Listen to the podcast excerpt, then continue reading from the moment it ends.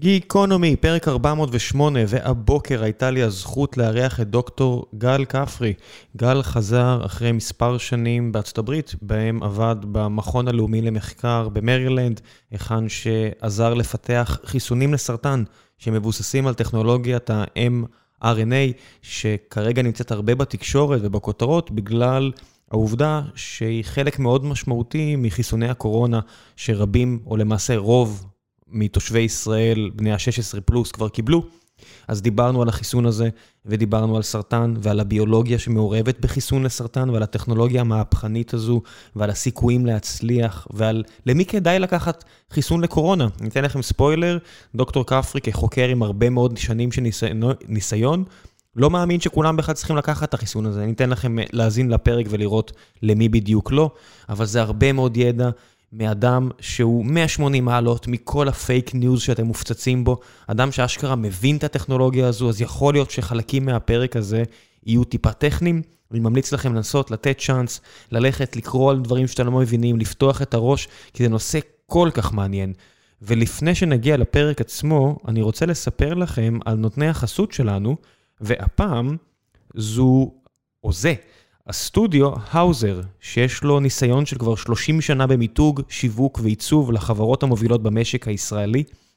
חפשו סטודיו האוזר בגוגל אם אתם רוצים אה, ללמוד עוד בעצמכם, אבל אני יכול לספר לכם שמכמה שיחות שקיימתי אותה, שקיימתי עימם, כדי קצת להכיר את החבר'ה שנמצאים שם, איך הם חושבים על הנושא הזה של שיווק, מי הנפשות שעומדות מאחורי הסטודיו, גיליתי אנשים שאני אישית הייתי סומך עליהם, ואני מאוד ממליץ לכם לבדוק ולדבר איתם אם אתם צריכים עכשיו שירותי קריאיטיב, שיווק, הפקה ועיצוב בהספקים גבוהים, בזמינות גבוהה ובליווי אישי צמוד.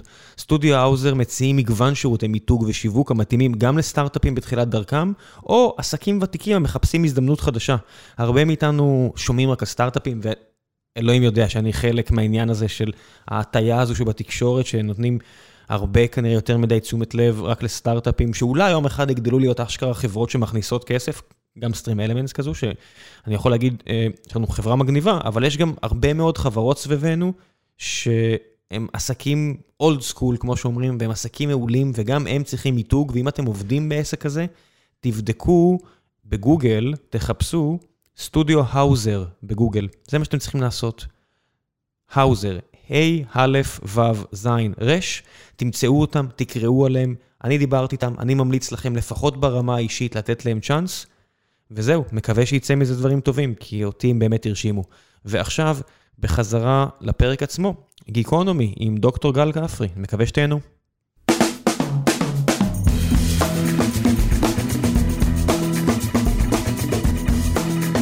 גיקונומי, פרק 408, והבוקר יש לי הזכות לארח את גל כפרי, מה העניינים? בסדר גמור, בוקר טוב. תגיד לי, חיסונים אני מכיר לווירוסים, אנטיביוטיקה אני מכיר לחיידקים, ואז התחלתי לקרוא על העבודה שלך ושל חבריך בשנים האחרונות שהתחום עלה. מה זה לכל הרוחות חיסון לסרטן? אוקיי, אמ, אז אתה צודק היסטורית שחיסונים פותחו למחלות זיהומיות אה, בעיקר, וגם אה, מראים יעילות מאוד גבוהה סביב הנושא הזה, אבל אה, כמו שאנחנו מכסים נגד וירוסים, גם לגידולים, גם לסרטן, יכולים להיות חלבונים או אנטיגנים, שהם אימונוגנים, שהם יכולים לגרום לתגובה חיסונית. ואפשר להכווין את מערכת החיסון שלנו כנגדם, והמטרה בחיסונים כנגד סרטן היא בעצם לרגש את מערכת החיסון שלנו, שתכיר את הגידול, כמו שהיא מכירה גורם זר. אבל הגידול עצמו הוא בדרך כלל סימפטום, נכון? הרי בסופו של דבר זה איזשהו אה, יציאה משליטה של כל מיני חלקים במערכת, וזה מאוד מאוד מורכב מן הסתם, אבל משהו מעורר את זה. ואם המשהו שמעורר את זה ממשיך לעורר את זה, אז מה היה, זאת אומרת, זה לא ייצור מצב שאני תמיד אהיה באיזשהו inflammation? אם, לא. אני, אם אני אכין את המערכת החיסונית לכך? לא, אני אתן לזה קצת קונטקסט, כי inflammation uh, וגידול, uh, בחלק גדול מהמקרים זה לא המקרה, uh, כמו שאתה חושב על inflammation בקונטקסט של מחלה זיהומית שגורמת לזיהום. גידול בסופו של דבר זה יציאה מבקרה של תאים. Uh, תאים שלנו, תאים עצמאיים. והרבה פעמים מה שנוצר בבנייה של גידול היא לאו דווקא תהליך של דלקת, אלא הגידול מתפתח, ובעצם הגוף שלנו חושב שהוא תאים עצמיים. ולכן כל המערכים שמעורבים במערכת החיסון ואחרים מתנהגים למשל יותר כמו בריפוי של פציעה פנימית, ופחות מאשר בסילוק של פתוגן או גורם זר אחר. וזה גורם למצב שהגוף שלנו מתייחס אל הגידול הזה כמשהו שהוא צריך להגן עליו, להכיל אותו, לגרום לתגוב, לאזור שמערכת החיסון לא תפעל בו, כדי שתוכל להגן ולהביא לשם תאים שגורמים לכלי דם להתפתח, שגורמים לריפוי, מאשר ההפך מאשר לתגובה חיסונית חזקה.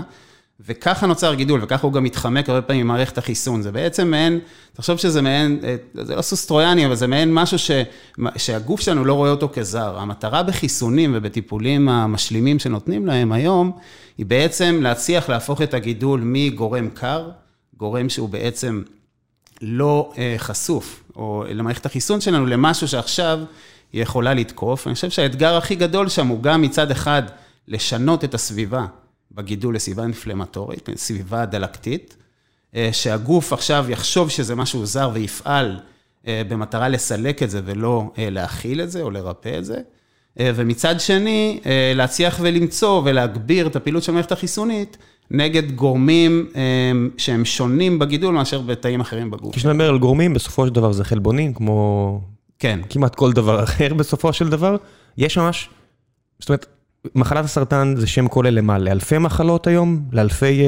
אני לא יודע אם אלפי, לא יודע לתת לך מספר, בטח מאות סוגים שונים של התמרות שעוברות, וגם תחת נגזרת אחת של סוג של סרטן, יש הרבה תתי קבוצות, וזה. אוקיי, אז בוא נגיד איזה עץ עם 100 וריאנטים, שמתוך הווריאנטים האלה נגיד יש תתי וריאנטים, וכל אחד מהסוגים האלה, מה, יש לו חלבונים ספציפיים שאפשר לסמן עליהם, שאם אין את הגידול הזה, אז אין את הייצור של החלבון הזה? אני לא יודע אם לגמרי אין את היצור, אבל אתה צריך לזכור שבסוף כל סוג סרטן שונה, המקור שלו ברקמה שונה. וכמו שהמקור שלו ברקמה שונה, גם הפרופיל של החלבונים שהוא מבטא הוא מאוד שונה. יש לך למשל סרטנים כמו סרטן מעור, מלנומה, שנגרם הרבה פעמים מקרינת UV או מדברים שפוגעים ב-DNA, ויש לו מופע מסוים וחלבונים מסוימים, כמו מלנין ואחרים שהם מבטאים, שהם מתבטאים לפעמים ביתר ויכולים... לשים אותו כמטרה שונה מאשר תאים החיים של הגוף שלנו. מצד שני, יש לך סרטן לבלב, שיש לו בכלל סט אחר של חלבונים שמתבטא. בגלל האזור שבו... בגלל המקור של הרקמה. המקור של הרקמה הוא בסוף מה שמכתיב הרבה פעמים, גם הסביבה, אבל גם המקור של הרקמה מכתיב את מה היא תבטא. שיש לך גרורה בריאות שהמקור שלה במעי, כי התפתח הסרטן הראשוני במעי, אבל התאים נדדו והגיעו למקור אחר, אז חלק מהתכונות שלהם, מהמקור נשמר. וככה שכל סרטן יש לו פרופיל אחר של חלבונים, יש גם כאלה שהם זהים, אפשר תכף נדבר עליהם, אבל יש לו פרופיל אחר של חלבונים שהוא מבטא. והמטרה באימונותרפיה, הרבה פעמים, כשמנסים לחסן או לטפל נגד זה, היא למצוא גורמים שלא רק שהם שונים בין רקמת סרטן אחת לאחרת, אלא שהם כמה שיותר ספצי, ספציפיים לסרטן. עד כמה אני ואתה, או כל אחד מהתשעה מיליארד פרטים על פני כדור הארץ שחיים ומסתובבים כרגע, דומים מהבחינה הזו? זאת אומרת, סרטן לבלב אצלי וסרטן לבלב אצל מישהו אחר, או מעי הגס, או כל הכאלה שנורא נורא קשה לגלות אותם, עד כמה המופעים, השינוי הגנטי בעצם נוצרים חלבונים, עד כמה אצל שני אנשים ייווצרו אותם חלבונים. אוקיי, תראה, יש, יש גנים אונקוגנים, גנים שהם גנים שהם מעורבים בהתפתחות של סרטן. עכשיו, בכלל, סרטן צריך לזכור, זה תהליך, תהליך מתמשך, יש לו הרבה שלבים, אבל יש, וגם סביב העולם של האונקולוגיה, בטח במצד שלנו, אנשים שמנסים לעשות... לפתח טיפולים, כי יש גנים, למשל, כמו קרס, קרס הוא למשל אונקוגן, שיש קרוב ל-90% מחולי סרטן הלבלב. זאת אומרת, הנוכחות שלו מכתיבה באופן מאוד משמעותי, האם התא יעבור התמרה סרטנית ויתפתח. רגע, רגע, עצור, זה מעניין. אתה מדבר פה על סרטן שקוטל כל כך הרבה אנשים ברחבי העולם, ונורא קשה לזהות אותו, אם יש חלבון בסופו של דבר שמאפיין כל כך את הסרטן הזה. החלבון הזה נמצא בזרם הדם בצורה כזו או אחרת, אז למה בדיקת דם לא תגלה לי סרטן לבלב? תראה, דבר ראשון, אתה צריך לזכור שהרבה פעמים גידולים, חוץ מסרטני דם, גידולים נמצאים ברקמות. ולא, אין בריחה של... יש, יש. יש היום שיטות גם לזהות קרס מוטנטי. הרבה פעמים קרס, החלבון הנטיבי לא גורם להתמרה, ברגע שהוא עובר מוטציה, שינוי בחומצה אמינית אחת בחלבון, בדרך כלל בעמדה 12, הוא יוצא מבקרה, ואז הוא משתתף בחלק מהתהליך של ההתמרה הסרטנית. והיום אפשר, למשל, ויש שיטות מאוד רגישות, שאפשר למדוד נוכחות של DNA בדם ולבדוק אם יש לו את המוטציה הספציפית. זאת אומרת, אפשר, זה לא כלי שהוא כלי שאפשר לעשות אותו זיהוי מוקדם בצורה טובה, כי אתה צריך נפח מסוים של גידול כדי שיהיה לך DNA בסירקולציה, או איזה הרס שלו או משהו דומה כדי שיגרום לזה שיגיעו הרבה חתיכות של DNA לסירקולציה, אבל יש בהחלט שיטות לבדוק למשל איזה מוטציה בקרס יש לך. אז רגע, אז זאת אומרת, אני אני עושה הגבלה לפיזיקה וכימיה, כי יותר קל לי, אבל אתה יודע, בפיזיקה וכימיה, רוב השנים דיברו על אטומים. אתה יודע, יסודות זה זה כמות אלקטרונים וכו', ואטומים. מה החלק הכי קטן בעולם שלך? זה באמת חלבון, או שכבר יורדים עוד שלב פנימה?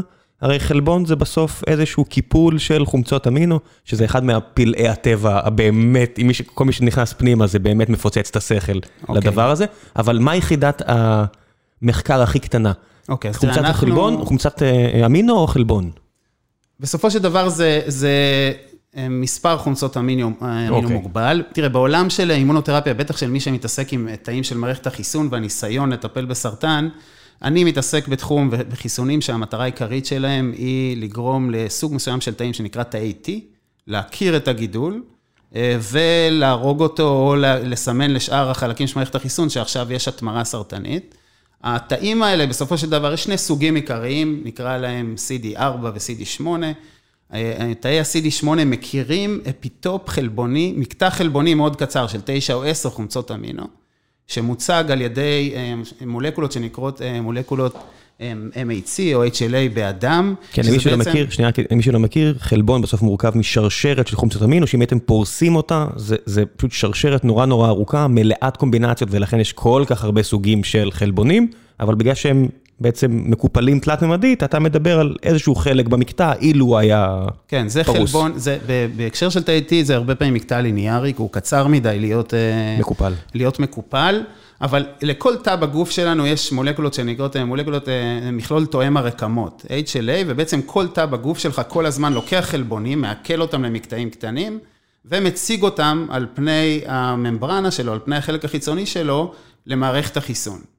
זה בעצם, תחשוב שזה מצב שכמו שיש לך עכשיו איזשהו אה, בסיס סגור, וכל הזמן אה, יש לך אינדיקציות, האם משהו השתנה, האם משהו השתנה, האם הגיע איזה גורם זר ועכשיו אה, נכנס לתוך התא, ופתאום ברגע שיופיעו חלבונים זרים, שהמקור שלהם וירוס, חיידק ולפעמים גידול, יהיו שם מקטעים שהם חדשים למערכת החיסון. בהכרח? זאת אומרת, אם בתוך התא יש משהו כבר זר, אז בעצם אותו חלק שמייצג אותו, מערכת החיסון תזהה כי משהו בקידוד השתנה? כן, זו שאלה מצוינת, לא תמיד, okay. אוקיי. לא תמיד. זה תלוי האם יש, לכל אחד מאיתנו יש מולקולות שונות כאלה. זאת אומרת, לכל אחד יש שש מולקולות כאלה, נגיד, של, של, מסוג אחד. ואז אתה יכול, אתה מקבל בעצם שונות, זאת אומרת, יכול, שאצלי יהיה חלבון שיוצג ואצלך לא, רק מעצם זה שהמולקולות האלה שונות, mm. אבל uh, בהחלט, אם נכנס לך וירוס או מקטע זר שהוא מספיק גדול, כדי שסטטיסטית יהיו ממנו מקטעים שיקשרו למולקולות האלה, וזה בחלק גדול מהמקרים אה, מתבצע, אז בהחלט זה יוצג. יש כמובן וירוסים וחיידקים ומנגנונים אחרים שמעכבים בצורה מאוד ספציפית את מערכת החיסון ואת המנגנון של העלאת הפפטידים האלה, בעצם ממסכים את עצמם מהסביבה. ואז הגורם שנכנס בפתוגן יכול לפגוע ביכולת של התא להציג את זה, אבל בסופו של דבר זה חתיכות מאוד קטנות של חלבונים, 9 או 10 חומצות אמיניות, תאים מסוג CD8, אה, שמוצגים, ותזכור שלמשל תאי T, יש אה, מספר הקלונים, התאים, הסוגים השונים של התאים, הספציפית השונה שיש לנו בגוף, בהערכה, זה בין 10 בחזקת 11 ל-10 בחזקת 13. לא אמרת מספר התאים, מספר הסוגים? מס, מספר, זאת אומרת, כל, לכל תא-T שיש לנו בגוף, יש אה, רצפטור שמקנה לו היכרות. יש שוני בין תא אחד לשני ברצף של האזור בחלבון הזה שמקנה לו את ההיכרות, ויש 10 בחזקת 11, 10 בחזקת 13 תאים שונים כאלה במערכת החיסון שלנו, זאת אומרת, זו וריאביליות מאוד גדולה. כן, אני אני תמיד חושב חישוביות. זאת אומרת, למדתי מדעי המחשב, אז אני חושב פשוט קומפיוט, חישוביות, ואתה מדבר פה על בעיות בסדר גודל משוגע, אם אתה רוצה רק אני, לחקור את זה. אני, כן, אני לא חושב שזאת בעיה, אני חושב שבהקשר של מערכת החיסון זה יתרון אדיר, כי בסופו של דבר, אתה רוצה שיהיה לך בסירקולציה, או לפחות בגוף, לפחות תא אחד שיכול להכיר כל קומבינציה של פתוגן או גורם אחר כן, שנכנס. זה... זאת אומרת, מהבחינה הזאת זה נותן לך גמישות אדירה. נכון, כי זו מערכת לומדת עם הרבה זיכרון, נקרא לזה. נכון, ומבחינת מחקר, אתה צודק. זה, זה, זאת אומרת, זה מורכב, היום יש כבר שיטות שאפשר לרצף את המקטעים, את האזורים שמקנים היכרות, ואז בכלים ביואינפורמטיקאים כן. קשים, זאת אומרת, זו פעולה חישובית מאוד מורכבת. סלח לי, השאלה הפילוסופית, זה תמיד היה ככה? זאת אומרת, בני אדם לפני, לא פרה-היסטוריים, אלפיים שנה אחורה. כן. אלפיים שנה אני בטוח שכן, אני לא חושב שמערכת החיסון שלנו השתנתה עד ככה באזור... למרות, אה, לא יודע מה, 50 דורות, לא 50, אה, דור זה מה, 15-20 שנה, אז למרות 100 דורות של חשיפה לווירוסים כאלה ואחרים, דברים, הדברים האלה לא השתנו בשום צורה? הם, אני, לא, אני לא יודע אם לא השתנו, זה שונה ביני לבינך, בין כל אדם לאדם אחר זה יהיה שונה. צריך לזכור גם שיש בתוך התהליך הזה משהו אקראי. זאת אומרת, לנו מהמערכת, מהגוף, יוצאים, יוצא תתי, אוקיי? שהוא מכיר נגיד אנטיגן מסוים, חתיכת חלבון שמוצגת על MHC. בתהליך ההתמיינות שלו, הרבה פעמים מה שקורה הוא שבמנגנון יצירה של האזור שמכיר את האנטיגן, יש תהליך אקראי. יש הכנסה אקראית של, אה, של נוקלאוטידים, שבעצם גורמת לזה שהרצף שייווצר מעבר לתמיכה האבולוציונית לדברים שקרו, הוא גם אצלי וגם אצלך, הוא נוצר בצורה אקראית כל הזמן. זאת אומרת, יש מנגנון של אקראיות על אקראיות במילא. זאת אומרת, יש את הזיכרון ההיסטורי, הדברים שיוצרים מבחינת מה שהרפרטואר של תאי שקיים אצלנו בגוף, נוסף לזה עוד מנגנון של אקראיות שמסבך עוד יותר. שזו הסיבה, אני מניח, שאם אני התחסנתי ועכשיו אני מחוסן, לא יודע מה, לכל אחד מהמחלות שחוסנו ב-80 שנה האחרונות, הבן שלי עדיין יצטרך לקבל את החיסון, כל עוד הווירוס מסתובב איפשהו ולא השתנה בעצמו.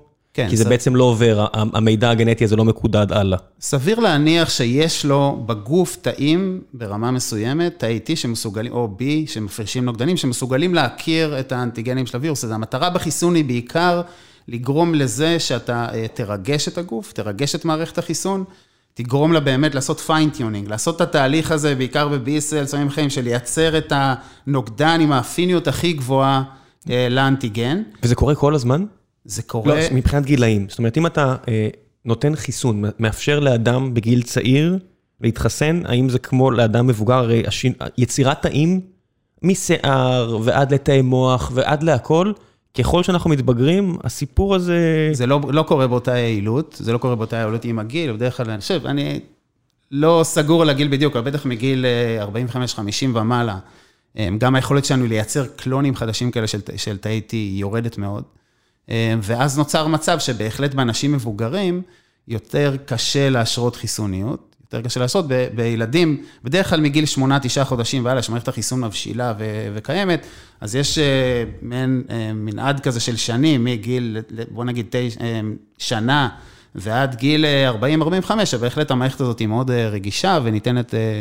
ניתנת לשפעול, אבל בהחלט יש אינדיקציה של גיל. כמה שאנחנו מתבגרים יותר, המקור, האיבר שממנו נוצרים התאים האלה מתנוון. זאת אומרת, בפנטזיה שלך, אם אתה תספיק בימי חייך להגיע לשם, באיזה גיל אנשים יקבלו חיסונים כאלה אידיאלית?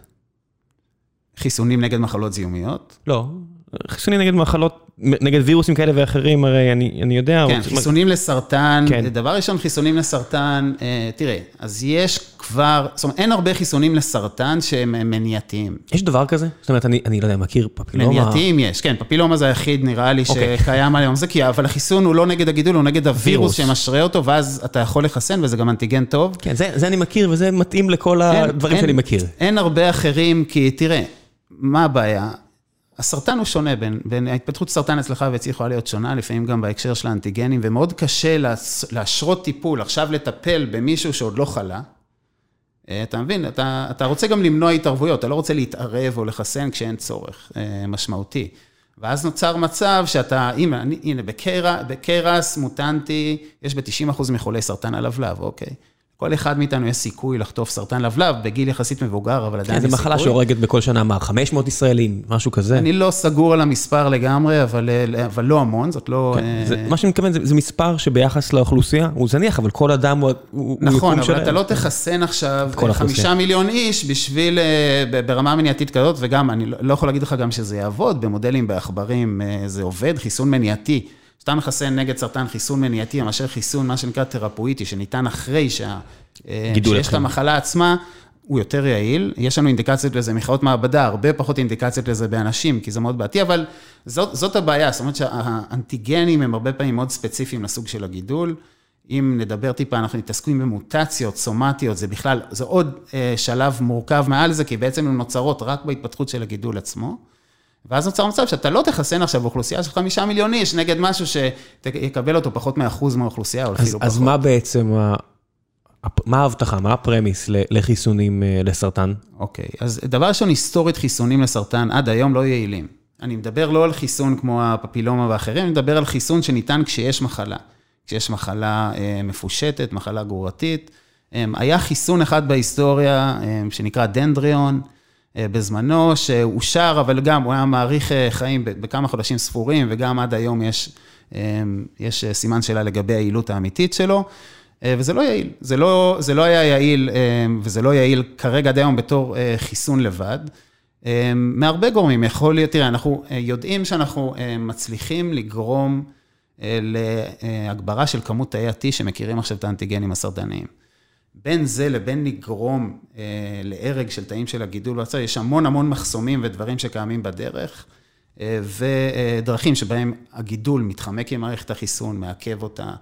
החיסונים, הם, הם, הסוג הזה של החיסונים, שעוד פעם, הוא לא נועד ליצירת נוגדנים, הוא נועד ליצירת תאי T שיודעים לאתר ולהרוג, או אה, להודיע לתאים אחרים, אבל להכיר ממש אנטיגנים של תאי הגידול הוא הרבה יותר קשה.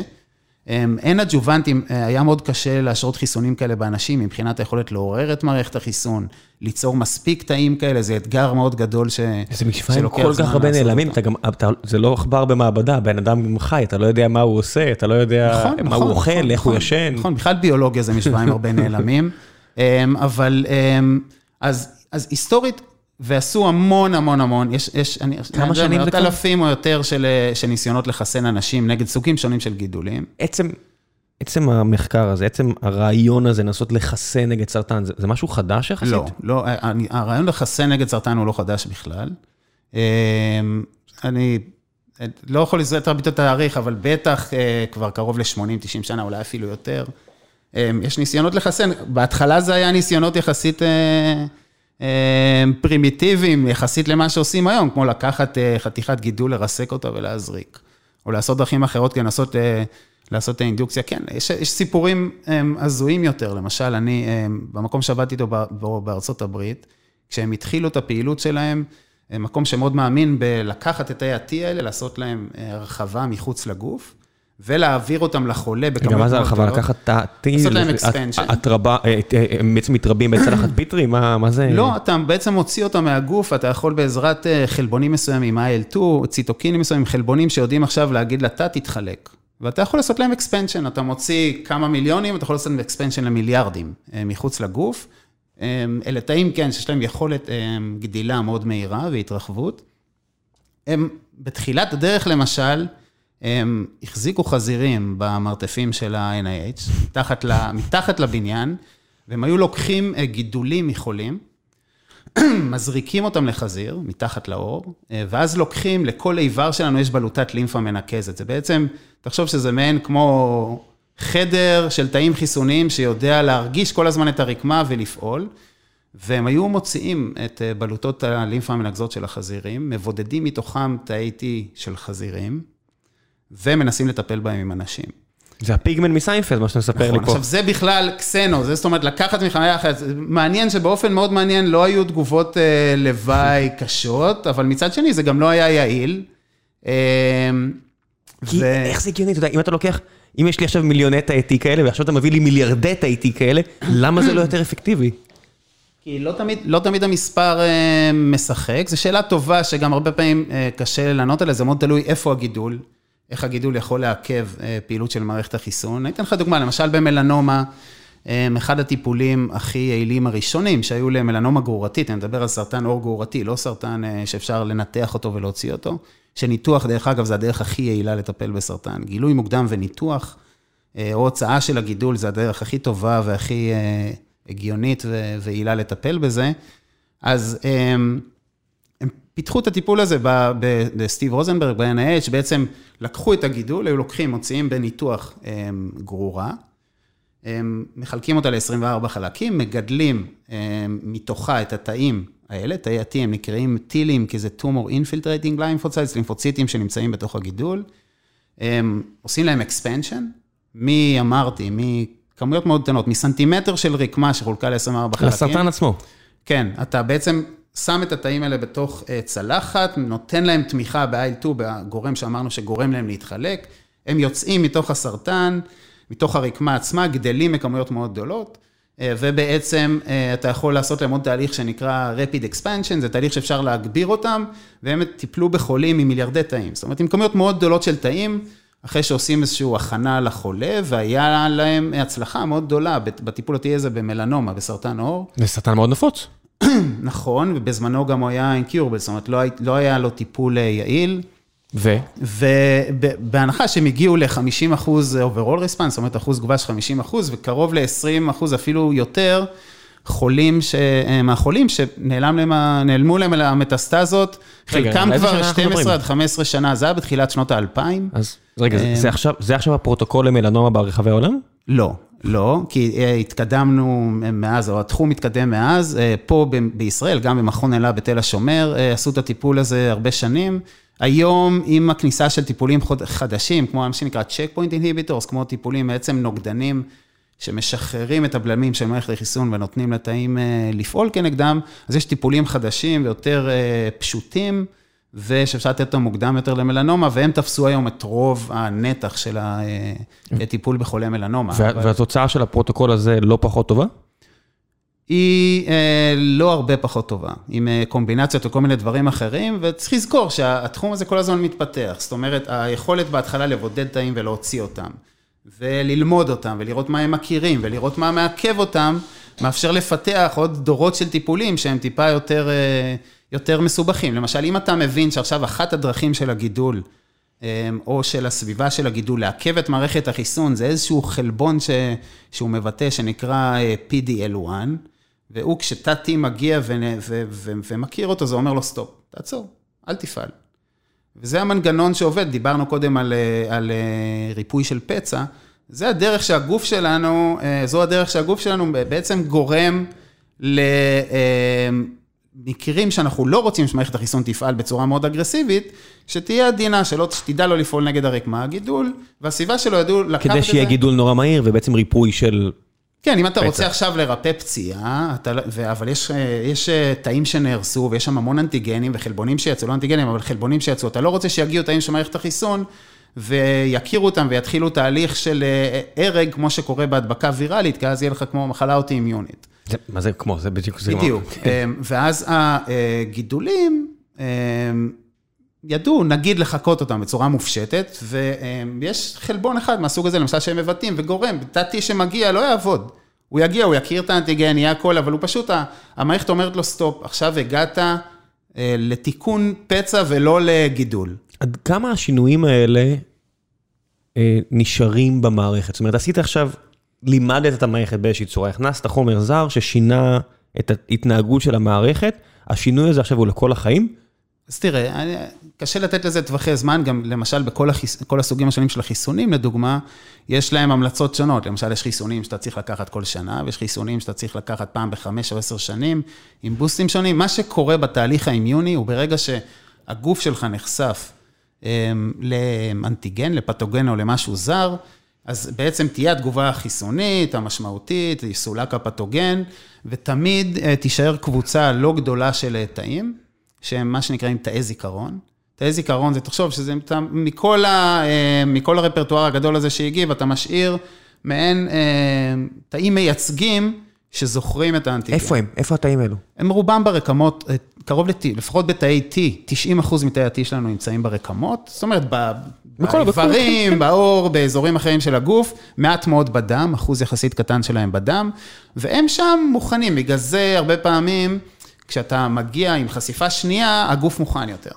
כי עכשיו הוא כבר עבר תהליך של fine-tuning נגד האנטיגן, והוא כבר, יש תאי זיכרון בסירקולציה. אני, אתה יודע, משהו פה לא מבין, התאי זיכרון האלה, הרי כמו כל תא בגוף, מתי שהוא מת. יש כאלה מתים יותר מהר, יש כאלה מתים יותר לאט, אוקיי, נוצר תא זיכרון, נניח בלבלב, מתישהו התא הזה מת. למה שייווצר תא חדש כזה? תראה, דבר ראשון, חלק מהתאים האלה ממשיכים להתחלק ברמה מסוימת, ויש לא מעט תאים כאלה שהיום כבר, יש, וגם תחומים שנקראים... הם stem-like memory cells או memory T-cells, שהם תאים שיש להם קצת תכונות של תאי גזע. זאת אומרת שהם, וזה תחום יחסית חדש, אבל שהוא תופס מעט תאוצה. למשל, תחשוב שזה תא שיכול להתחלק, אבל לשמור את התכונות שלו. מהבחינה הזאת, והם תאים, כן, הם, יש אותם בכמויות מאוד קטנות, אבל הם בעצם כל הזמן יכולים ליצור מצב שנוצרים תאים חדשים, והם משמרים את התכונות שלהם של להישאר תא יחסית נאיבי, כבוי, לא נאיבי, אבל כבוי כזה, אתה יודע, אה, שקט. לא מייצר חלבונים, פשוט יושב שם. נכון, יש לנו הרבה תאים בגוף שהמטאבוליזם שלהם לא מאוד פעיל, אה, שהם מעין תאים שהם במצב השתק, שהם במצב כאילו יותר אה, נינוח, והם שורדים גם הרבה פעמים יותר זמן. וואו, איך מתחיל? אבל זה מאוד תלוי אנטיגן, כי עוד פעם, אני אומר לך, יש חיסונים, למשל בהקשר של נוגדנים ותאי B. יש חיסונים שאתה יודע שהם יעילים לטווח מאוד ארוך, מצד שני יש חיסונים שתצטרך לקחת אותם בטווחי זמן קצרים יותר, כי התגובה החיסונית היא לא מושלמת, כי יש בעיה ביצירה של זיכרון נגד הסוג הזה של הפתוגן או דבר אחר. זאת אומרת, זה מאוד וריאבילי, כמו כל דבר. איך מתחילים? אתה נמצא במרילנד ואתה מגיע לשם פוסט-דוקטורט, נכון? ואתה חוקר חיסון לסרטן, משהו שכבר קיים 80 שנה, מה שכרגע גיליתי, וטכנולוגיה של mRNA, ואיך זה עובד? יש כל כך הרבה דברים שמציקים לבני אדם ברחבי העולם, איך בוחרים בכלל את המטרה שעליה יורים את החץ הזה. אוקיי, אז... מאיפה מתחילים? אוקיי, אז אני, אני התעסקתי ב... ב... אני אימונולוג, אני מתעסק במערכת החיסון, התעסקתי בזה בישראל אה, לא מעט בהקשר של אונקולוגיה, גם עם אה, פרופסור גידי גרוס ועם אה, פרופסור לאייזנבך במכון ויצמן. רגע, כשאתה אומר עם, עם אונקולוגיה, אתה בעצם אומר, שאתה חוקר סרטן, אבל אתה לא חוקר את כל סוגי הסרטן. אני, אני אימונולוג, אימונולוג, זאת אומרת שאני חוקר, אני מתמחה במערכת החיסון. אוקיי. אבל מתמחה במערכת החיסון בהקשר של עכשיו איך להצליח לכוון או לגרום למערכת החיסון להכיר גידולים ולתקוף גידולים ולרפא סרטן. ובהכשרה אה, שלך, מבחינתך, גידולים זה גידולים, או שאתה אפילו עוד יותר ספציפי על אחד מאותם מאות וריאנטים, תלוי רקמות וכאלה? אוקיי, אז תראה, אתה, בדרך כלל כשאתה מגיע למקום כזה, אז דבר ראשון, אתה צריך להחליט את הפרויקט שאתה עובר עליו, אה, עובד עליו. לי היה היסטוריה עם מסנג'ר RNA עוד לפני, זאת אומרת, התעסקתי בזה גם פה במכון ויצמן, במודלים עכבריים. למה? ברמה מסוימת, כי אנחנו... חשבנו בזמנו, וגם uh, היום, שזה כלי מאוד יעיל וטוב לפתח על הבסיס שלו חיסונים. יש ל-mRNA לא מעט יתרונות, uh, שהיום רואים אותם, זאת אומרת, הם יצאו לאוויר העולם, אבל כן, בהקשר... ספוילר. אבל בהקשר, ה, אתה יודע, למי, ש, למי שמהתחום, זה לא חדש. Uh, mRNA, בחיות מעבדה מחסנים, מראים שהם אימונוגני כבר מתחילת שנות ה-90. אמ, זאת אומרת, הוא כבר 30 שנה פלוס באזור. אמנם הטכנולוגיות משתפרות, נכנסו חברות לעניין סביב תחילת שנות האלפיים והלאה, אבל זה כלי שהוא מאוד מאוד נוח לחיסון, כי דבר ראשון, אמ, הוא נעלם. הוא נעלם. אתה, כשאתה יוצר חיסון שהבסיס שלו הוא וירוס או DNA, הרבה פעמים יש סכנות, למשל שזה ישתלב בגנום, או שהווירוס הזה אה, יצא מהשליטה שלו, ואיכשהו הווירוס המומת או המוחלש שהכנסת, זאת אומרת, mRNA לא, mRNA זה בעצם פלטפורמה שאתה יכול להחדיר אותה, היא אה, יתבטא ממנה החלבון שלה, mRNA ייעלם, הזמן מחצית חיים שלו בגוף. הוא בדרך כלל 8 שעות, זה תלוי איזה סוג, אבל בין 8 ל-24, 36 שעות, זה הנגזרת שלו. אז זה כלי מאוד בטוח וטוב כדי לפתח איתו חיסונים, ואנחנו גם מסתכלים על זה מהצד של הפלקסיביליות, של הגמישות. כי אה, מאוד קל, למשל, עם mRNA, עכשיו אה, לחסן עם 4, 5, 6 mRNAים שונים, כל אחד מהם מקודד לחלבון אחר. וזה נותן המון גמישות בתכנון של החיסון ובקומפוזיציה שלו, מה שצריך לעשות. אוקיי, okay, אז אתה בוויצמן, אתם מסתכלים על הפלטפורמה הזו כדי uh, לשנות טיפה את הקידוד של הגוף, ואתם אומרים, אוקיי, מה נעשה עם זה? יש הרי כל כך הרבה סוגים של מחלות ובעיות ברחבי העולם, אז נניח עכשיו זה, זה, זה צבר תאוצה, כי מרבית העולם הולכים להתחסן כנראה במוקדם או מאוחר לקורונה, אבל קורונה הרי זה לא מחלה חדשה, זה היה גם עוד לפני כן, פשוט לא, לא התפוצץ ככה, אבל יש שפעת ויש לא, נכון, קורונה, נכון, ויש, אני, ויש אני, סרטנים, אני, ויש הכל. בסופו של דבר, הפוקוס שלי, או זה לאורך הדרכים, אני אתמקד באונקולוגיה, אני אתמקד בטיפולים כנגד סרטן. אמ, וכשאני קופץ רגע מוויצמן, כשהגעתי ל-NIH, אחד הדברים שהם התחילו להתעסק בהם בצורה מאוד עמוקה, היה בלזהות אמ, סוג מאוד מסוים של אנטיגנים אמ, מגידולים, שהמקור שלהם הוא מוטציות ב-DNA של הגידול. אה, ואני אסביר, גידול מתחלק בצורה הרבה פעמים לא פרופורציונלית ואחרת, עם הזמן נוצרות מוטציות, נוצרים שינויים ב-DNA של הגידול, שעכשיו גורמים לזה שהחלבון יהיה שונה מהחלבון הרגיל שהיה בו, והחלבון שיש בכל שאר התאים של הגוף שלנו. כן, זה, זה DNA, DNA, ארבע, רצף של אחד מארבע אותיות, נכון. שבעצם משפיע על היכולת של הגוף לייצר חלבונים, זה כל הסיפור. נכון. עכשיו, יש לנו למשל סוגים של גידולים כמו מלנומה, שבגלל שהם נוצרים מחשיפה לשמש, ו-UV פוגע אה, קשות ב-DNA, יש להם למשל יותר מוטציות. וגידולים אחרים שיש להם פחות, בעצם הטבע של הגידול עצמו, אבל יש מוטציות, ובתור, בראייה של אימונולוג, של מישהו שעכשיו, אחת הבעיות הכי קשות בטיפול נגד סרטן, היא למצוא טיפולים ספציפיים. זאת אומרת, אני רוצה לטפל, ושזה יפגע רק בגידול, שזה לא יפגע ברקמה הבריאה. ובעולם האימונולוגי, אם אתה מצליח למצוא חתיכת אנטיגן, חתיכה כזאת של חלבון, שיש אותה רק בגידול, ואתה בטוח שיש אותה בגידול, ולא ברקמות אחרות, זה, זה, זה טרגט, זה מטרה מאוד טובה לנסות ולטפל כנגדה. יש, שהוא מצטער על הבורות, יש איפשהו מקור אה, דיגיטלי שבו אתה אומר, אוקיי, מצאתי את זה, איפה יש את זה בשאר המקומות בגוף? הרי אתה לא הולך עכשיו לקחת ביופסיה מכל החלקים ב-100 אלף אנשים כדי לבדוק שזה לא מופיע אצלם, מישהו מקטלג את זה באיזושהי צורה דבר מסודרת? ראשון, יש המון דאטאבייסים של, אה, של ריצופים, של רקמות, שאתה, שהיסטורית יכול להיכנס ולבדוק שאין את השינויים. זה חדש מן הסתם. אה, אני, לא, אני לא יודע להגיד איזה חדש, אבל בטח ב-15-20 שנה האחרונות, התחום של ביואינפורמטיקה ודאטה רפואי ודברים שקשורים לזה התפתחו מאוד. היום למשל, אנחנו, שאנחנו מפרסמים, אה, ריצפנו אה, אה, DNA של אה, אה, חולים, למשל, את הגידול שלהם ואת הדם.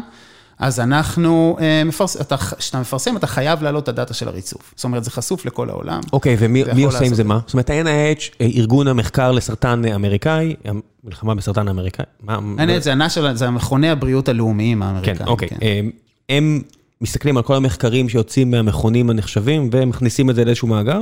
יש מאגר, יש מאגר, כן, יש, כמו שיש את הפאבמנט, כמו שיש מאגרים שלמשל אה, נשמרים שם מאמרים, יש גם מאמרים, ש... יש גם מאגרים שעולה בהם דאטה והם חשופים לכל מי שרוצה להיכנס אליהם ולעבוד עליהם, אה, לא רק לחוקרים, דרך אגב, יש גישה לדאטה הזה. כמובן שתחת כל הרגולציות בוודאי. החוקיות ומה שאפשר אה, לשתף, אבל בעצם, תראה, כשתא או רקמה סרטנית עוברת התמרה ויש מוטציות, הן ספציפיות לא, לס, רק, לס, לא רק הן ספציפיות לחולה הרבה פעמים. זאת אומרת, הם, הם אפילו במלנומה שעשו את הסקרין הזה, במלנומה הם לקחו והתחילו לעבוד על מלנומה כי עבדו עליה היסטורית. והלכו ובדקו, אוקיי, בואו ריצפו את המוטציות, מצאו את המוטציות. אתה יכול להכין ספריות של חלבונים שכוללים את המוטציה, ואז לקחת את תאי ה-T מתוך הגידול ולבדוק האם הם מכירים את המוטציות האלה. וראו באופן מפתיע שלא הייתה מוטציה אחת שחזרה על עצמה, ואני מדבר איתך על קרוב ל-80 או 90 חולים שנבדקו, בין חולה לחולה. זאת אומרת שזה ספציפי מאוד, זה זה totally personalized ב setting הזה, זאת אומרת זה לגמרי מותאם אישית בהקשר הזה, חוץ ממוטציות כמו KRAS ו-P53 שהם בחלבונים אונקוגנים. כן, מן הסתם אני אפגיז אותך בקרינה. שזה מה שקורה כשאנחנו חשופים לשמש, אז הסיכוי לרעש, הסיכוי ל- למשהו שהוא מאוד ייחודי ברצף כזה ארוך, יש לנו מלא אור, מה לעשות, זה האיבר הכי גדול שלנו, אתה חושף אותו לקרינה, הסיכוי שיהיה את התקלה אצלי ותקלה אצל מישהו אחר שתהיה זה, נכון, זה באמת... נכון. לא, זה גם תהליכים אקראיים הרבה כן. פעמים. זה תהליכים אקראיים, חוץ מה אמרתי, חוץ ממשפחות מסוימות של, של גנים, ואז זה טארגט מאוד מעניין, כי פתאום עלה טארגט חדש שאפשר לנסות ולחסן נגדו, יש גם סוגים אחרים של טיפולים שאנחנו אה, גם פה בארץ וגם שם מנסים לפתח, שבמקום לחסן, מבודדים את התאים הספציפיים. אה, ויש שתי דרכים, או לעשות להם expansion ולהחזיר אותם לחולה בכמויות גדולות, או ממש לבודד את הרצפטור, את החלבון שמקנה להם את ההיכרות, אה, ומעבירים אותו דרך מערכת של וירוס, שמים אותו על וירוס מסוים, ואז מדביקים תאים של החולה, שיבטאו, כל תאי ה-T שלהם למשל יבטאו רצפטור שמכיר מוטציה מסוימת בגידול, ואז לנסות לטפל חזרה ולהחזיר אותם. איך אתה בודק את. הדברים האלה? זאת אומרת, באמת עד כמה אה, עכבר וחזיר שנמצא במרתפים של איזה ארגון במרילנד, באמת מייצגים, הם פרוקסי מספיק טוב לאיך שזה יקרה בבני אדם? הם, הם מייצגים סבירים, חזיר בטח שלא, אבל עכבר בחלק מהמערכות, בסופו של דבר אין, אין ברירה אלא לנסות ולבדוק למה את זה אמרת בהקשרים. חזיר? בטח שלא, זה גם יונק, מה ההבדל? אני פשוט יותר קשה לבדוק את זה על חזירים ולבודד להם דם ולעשות דברים אחרים, ועכבר, אה, מערכת החיסון שלו מאוד דומה לאדם. לא, אם אני לא טועה, זה קרוב ל-95% אה, זהות. זאת אומרת שבחלק גדול מהמקרים זה בהחלט יהיה דמה, אבל זה לא מושלם. בעולם של האונקולוגיה הקלינית, לפחות בצד של האימונותרפיה, בטח במרכז בארצות הברית, אנחנו כמעט לא מתעסקים בעכברים. זאת אומרת, מפתחים טיפולים, עושים את כל הבדיקות והדברים אה, מחוץ לגוף, אין ויטרו מה שנקרא, עם תאים אנושיים, מביאים אותם כמה שיותר מוקדם, כדי לנסות ולטפל בהם בחולים. כי חולים אכפת להם, זאת אומרת, אני אומר, אם אני חולה בסרטן בדרגה כזו או אחרת, יאללה, תביא לי ניסויים. נכון, בתוך ה-NIH יש מרכז קליני שלדעתי הוא היחיד בעולם, האמריקאים הקימו בית חולים שהוא בעצם רק לניסויים קליניים. תחשוב על משהו כמו, לא בגודל של שיבא, הבית חולים עצמו, אבל נגיד רמב"ם, הוא רק לניסויים קליניים, לא רק בסרטן, בהמון אה, סוגים אחרים של כן, זה. תן לי. ובעצם כל החולים שמגיעים הם חולים במצב אה, מאוד מתקדם, זאת אומרת, עם סרטן מאוד מתקדם, וכן, אתה צודק. זאת אומרת, גם מנקודת הראות של החוקר, אתה הרבה פעמים עומד ואתה אומר, רגע, אה, מגיע חולה, ואני יודע שכנראה אין לו הרבה זמן לחיות. אמ, ועכשיו, להעמיס על זה רגולציה, על רגולציה, על רגולציה, שתמנע ממני בסופו של דבר לעשות את זה, או לנסות לבדוק אה, משהו שאני מאמין שיעבוד, אה, זה מאוד מגביל. אה, וזה נכון, זה הרבה פעמים, שם יש את היכולת, בניגוד למשל לחברות שעוסקות בזה, או מקומות אחרים בעולם, יש את היכולת באמת לנסות טיפולים שהם חצי... שהם יותר אינובייטיב וטיפה יותר מורכבים. בארץ אין לזה? אמ, יש, יש, יש בארץ, זאת אומרת, אה, בישראל... אה, כי זה לא, אמרת, זה לא בית חולים שלם, שם בית חולים שלם, פה נכון, בארץ זה מחלקה. זה, זה, יש את זה בתוך, אה, במסגרות של בתי החולים, אתה יודע, באיכילוב, בשיבא, בהדסה, ברמב"ם, יש חוקרים, אנשים שמפתחים טיפולים דומים, זה קצת אחרת, כי אתה צריך לזכור ששם המערכת כולה מקוילת סביב זה, וזו מערכת שלמה שנבנתה רק לניסויים קליניים. פה בארץ זה פריימרי הוסטל, זה בתי חולים ראשוניים, מה שנקרא, בתי חולים רגילים, יש להם עוד מערה, חולים... רבים אחרים שהם צריכים לטפל בהם, זה קצת יותר מסובך, גם מבחינת הפניות של הצוות הרפואי והרופאים, גם למחקר, שהוא טיפה יותר אה, מוגבל. אה, ומצד שני, גם מבחינת האמצעים שמושקעים בזה, תראה, אה, קשה מאוד להתחרות ב... אין סוף כסף האמריקאי. כן, אני לא יודע אם זה אין סוף, אבל זה מספיק. זה מספיק, מאוד, מאוד קל הרבה פעמים לעשות מחקר כשאתה יכול להזמין מה שאתה רוצה. תשמע, זה גם נראה לי קשה כל כך פסיכולוגית, הרי אתה לא רופא. הרופא יצטרך להיות שם בחדר, ויצטרך גם לתווך את העניין שזה רק ניסוי, אל תפתחו תקוות יותר מדי. בסוף, אתה יודע, גם לא למכור לבן אדם איזושהי אשליה ולמשפחה שלו איזושהי אשליה.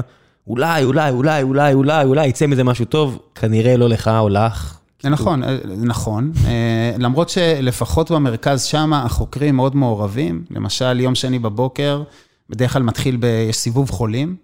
אה, ובדרך כלל, זאת אומרת, כל החוקרים גם מוזמנים אליו, זאת אומרת, אתה עובר בחדרים, שומע את הסיפור של כל אחד והדברים, זאת אומרת, אתה, אתה מאוד מעורב, לא מעורב כמו רופא, שבסופו של דבר יש לו אינטראקציה ראשונית, אבל צריך לזכור, שכמו שיש מקרים כאלה, יש מקרים כמו עם הטילים במלנומה שהצליחו, והחולה הראשון, אולי זה היה סימן שאלה, אבל אחרי העשרה, עשרים ראשונים שרואים שזה עובד, זה ועד, בין זה לעד שזה הופך למשהו שהוא אולי מסחרי, או טיפה יותר זמין, יש תקופה מאוד ארוכה שמטפלים בלא מעט חולים ומצליחים להגיע ל... אז רגע, אז אמרת מסחרי, החלק הזה מעניין אותי, הרי זה בתי חולים ממשלתיים. מי שמממן אותם, זה איזשהו מחקר ציבורי כזה. איך זה עובד עם העבודה שבסוף צריך לייצר את זה? זאת אומרת, אם אתה לא תרשום פטנט, מי ייקח את העלות המטורפת של להפוך את זה ל pharma grade, לעבור אוקיי. FDA, כאילו, איפה השלב שבו מישהו יפנה אליך, בייר יפנו אליך ויגיד, יאללה, בוא נהפוך את זה למוצר? זה התפתח עם השנים. אמ, אחת הדוגמאות הכי אה, טובות לזה זה Kite Pharma, חברה ישראלית ש... שהבסיס של השיטה שהיא שהשתמשה בה פותח אה, בארץ על ידי זליג אשחר וגידי גרוס, mm-hmm. ברמה הראשונית של הקונספט, ואחרי זה הם אה, ב-NIH ותחת סטיב רוזנברג, בעוד מרכזים, הם פיתחו את זה לרמה הקלינית ובאמת התחילו לטפל בחולים. והנה, וזה סימן, לח... דוגמה לחברה שבעצם לקחה, חתמה על הסכם אה, IP עם, עם המכון, עצמו, ולקחו את זה והפכו את זה למוצר. כל דבר, יש בתוך המערכת של ה-NIH וגם ב-NCI, מערכת של מסחור פטנטים מאוד uh, יעילה. בסופו של דבר, אתה, uh, אם יש דברים שיש להם uh, פוטנציאל יישומי, רושמים עליהם פטנטים, יש גם להם אינטרס לעשות את זה, בסוף זה כסף שחוזר לממשל האמריקאי, חוזר לאזרחים, ויש כמות מאוד גדולה של דברים, והם בעצם עושים licensing לחברות, כדי שיוכלו להשתמש בזה. אם מחר... נמצא למשל רצפטור שמכיר סרטן לבלב, ואפשר לנסות לפתח על הבסיס שלו טיפול, אז אה, NIH רושם על זה פטנט, וכל חברה שרוצה להשתמש בו יכולה לפנות אליהם, לקחת אותו ולהתחיל לעשות תהליך שהוא יצור המוני ושל תהליך של ניסויים קליניים מתקדם. הקשר הזה הוא מאוד מאוד חזק היום. כן, נשמע לי מאוד הגיוני כי... מצד אחד שמדינה תהיה מעורבת, מצד שני, יש לי בעיה קצת עם הפורמט הזה של אנשים שמעבירים מספרים וניתנים ללחץ, נגיד מה שאנחנו קורה עכשיו עם החיסון לקורונה בארץ, שהסתכלתי מהצד, אני לא יודע אם אתה יכול להגיב, אם אתה מכיר, לא מכיר את מה שנקרא, כן, כן. אל תתערב ב... אני אגיד פשוט, לעניות דעתי מדובר על איזה 200 מיליון שקל שהשקיעו בזה, וזה המספר שנחשפתי אליו בכלום זמן שעבר. אוקיי. והאצבע הקלה על ההדק של שחרור משאבים בלי בקרה ראויה קצת אה, מרתיע אותי. מצד שני, הפלוס כל כך גדול, היכולת של מדינה להקצות משאבים, אין לזה אח ורע, וחוקרים צריכים אתה יודע, את הנשק הזה של תקציב. תראה, דבר ראשון, ה-NCI, ה-National Cancer Institute, שזה המקום שאני תחתיו עבדתי, שהוא חלק אה, מהמערך הזה, יש לו תקציב מסודר ותוכנית עבודה. ממשרד הבריאות האמריקאי? כן, תקציב פדרלי שהם, שהם מקבלים. כמובן שיש בתוך, עכשיו, אני רק רוצה לתת את הנקודה של החוקרת. תזכור, אנחנו בסוף... ושם זה מקום שבאמת מתעסק בטופ ומפתח טיפולים שלפעמים הבסיס המסחרי שלהם לא נראה בעין עכשיו. זה נראה חצי מדע בדיוני, אתה אומר, איך, איך, איך מישהו ירוויח מזה כסף למשל? אבל הקונספט שם הוא לא, קודם בוא נגרום להצליח לטפל, לגרום למשהו לקרות, ומזה, איך לקחת ולהפוך את זה למוצר, זה כבר לא אנחנו. זה כבר יעשו אה, חברות, אני, וכל, ובתור חוקר אתה מבין שאם אתה רוצה שמשהו יגיע לציבור הרחב, זה חייב להיות דרך איזשהו אה, תהליך של אה, מסחור והרחבה ומישהו שיקח את תהליך הייצור עליו, ולכולם ברור שזה לא יוכל להיות ברמת הממשלה, אוקיי? מבחינת הדברים. בגלל זה הקשר הזה גם מאוד חשוב. יש גם הרבה מנגנונים של חברות שמשתפות פעולה עם המרכזים האלה, שלפעמים יש הסכמים מסוימים של תמיכה כספית כדי שדברים יתקדמו. זאת אומרת, יש גם עוד מקורות הכנסה, אני אה, מאמין שהם לא פדרליים. נטו, אלא הם כתוצאה של שיתופי פעולה כאלה, שמצד החברה כמובן שזה עוזר, מצד שני, אתה גם בתור חוקר, אם אתה יודע שיש לך משהו שאתה חושב שהוא יכול לעזור להרבה אנשים, הדרך היחידה שלך לגרום לזה להפוך לרחב, הוא, הוא לעשות את זה ככה, הוא בעצם לגרום, אה, ליצור קשר עם, אה, עם תעשייה, עם גורמים איך, אחרים. איך זה קרה בעצם? אתה יודע, בסך הכל שנה אחורה, העולם מדברים על אבטלה של 25% לחמש שנים, קטסטרופה, לא נצא מהמצב הזה אף פעם. בערך באותו זמן, שתי חברות מסחריות, מודרנה ופייזר, מה, פתאום עולה למישהו הרעיון, hey, יש את הטכנולוגיה הזאת של mRNA, בוא ניקח את זה ונשתמש בזה לטיפול בווירוס הזה, או שזה משהו שכבר... לא, אז דבר ראשון, היסטורית, אתה יודע, גם מודרנה וגם ביונטק אה, מחסנים, אה, ביונטק בעיקר בהקשר של אונקולוגיה, של סרטן, מחסנים כבר, לדעתי לפחות מ-2012, 2013, עם אותה טכנולוגיה. אנשים. עם אותה טכנולוגיה רק בהקשרים אחרים. למודרנה למשל, יש pipeline אה, לא קטן של חיסונים נגד מחלות זיהומיות, היה להם חיסון לשפעת, זיקה, הם עבדו בזונו, זאת אומרת, אלה חברות ש... בכל מקרה כבר אה, הם, הם עסקו בניסויים קליניים. עם אותה טכנולוגיה בדיוק. עם אותה טכנולוגיה בדיוק, הם על בסיס של messenger RNA, זאת אומרת כבר חוסנו אלפי אנשים, אם לא יותר, בשיטה הזאת, בהקשרים טיפה שונים, או מחלה זיהומית אחרת, או סרטן. ואני חושב שיש כמה דברים שהתאימו. דבר ראשון, היה צריך פה תגובה מהירה.